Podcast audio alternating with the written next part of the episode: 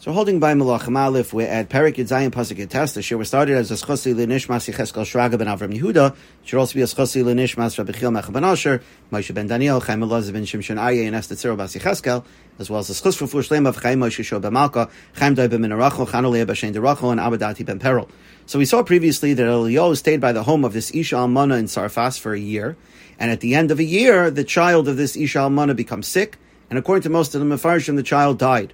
So the woman now comes with a taina, comes with a claim to Eliyahu that you are the cause of the death of my child, that you came here, and as a result of you coming here, uh, that you caused my sins to be recalled in Shemayim, and the Mefarshim explained that she was not as great of a tzaddikus as Eliyahu. So in her own right, she might have been worthy of her child living. But now that Eliyahu comes to her house, compared with Eliyahu, she was found lacking.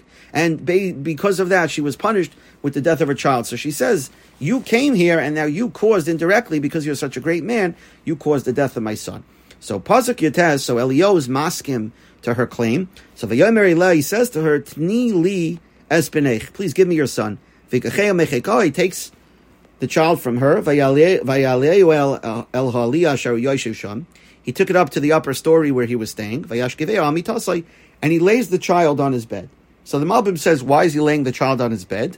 To show that he has a tremendous tsar from the death of the child, and it's as if he's considering it as if he himself had died in that bed. That's how much tsar, that's how much it bothered him that this child had died.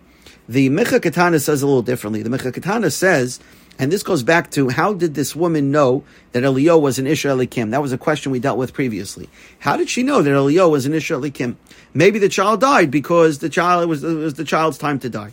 So Micha Katana says that she used to change Eliyahu's linen.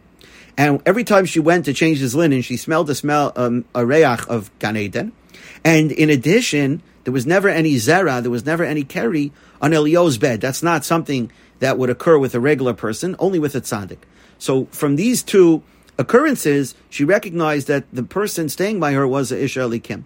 So Elio therefore brings the child up to the attic, puts the child on the bed, as if to say, Hashem, the bed which showed that I was an Ish HaElokim, which brought the Makkah, which brought the Tsar in the first place by causing her child to die compared with me. So that same bed should bring about the refuah, should bring about the Yeshua, and therefore he puts the child on the bed to, it should also be the conduit now to bring the Yeshua.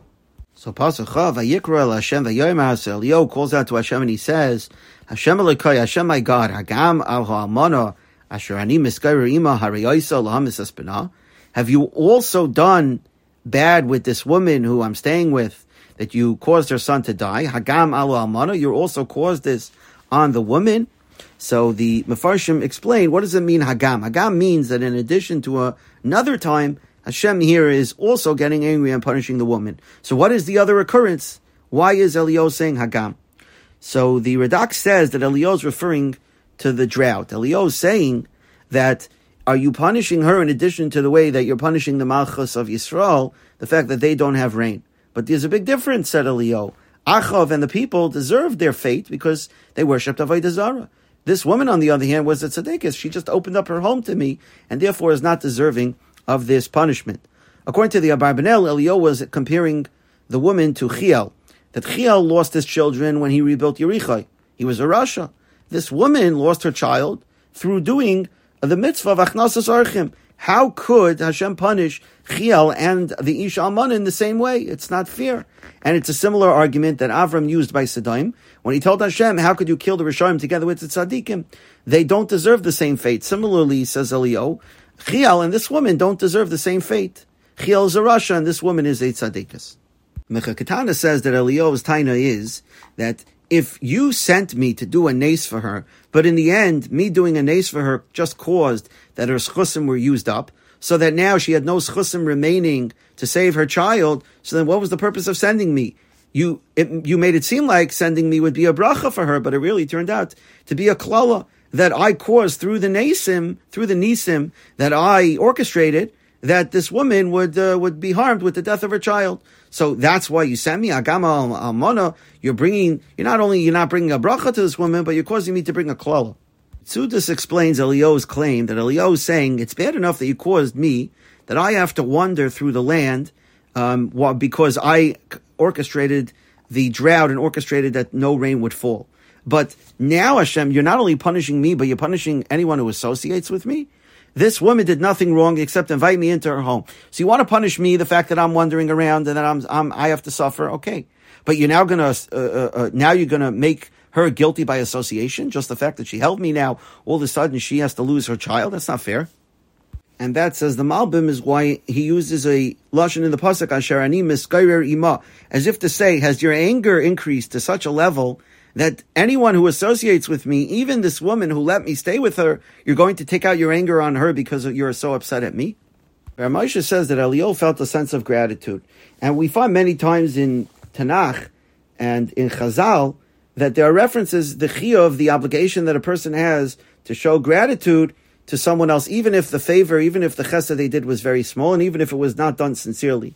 For example, Klal Yisrael is commanded not to mistreat uh, a Mitzri. Why? Because we once stayed in their land. Now, we stayed in their land because they enslaved us, they made us feel terrible, and yet, as a result, we have to somehow show a curse of But the answer is yes because at the end of the day, they hosted us, and therefore we still have to show Hakaras Hatov, even though it was not done sincerely and even though they mistreated us. And the Medrash says that if someone opened up his door to someone else, that person, the recipient, the guest, should feel that he owes his life, his life to the host, and therefore in his tefillah, Elio stresses that he feels indebted to this almana because she was hospitable to him and she had given him a home when he was homeless there's an additional aspect to this, which is that the Medrash tells us that Techiyas Hameisim is going to come in the schus of tzedakah.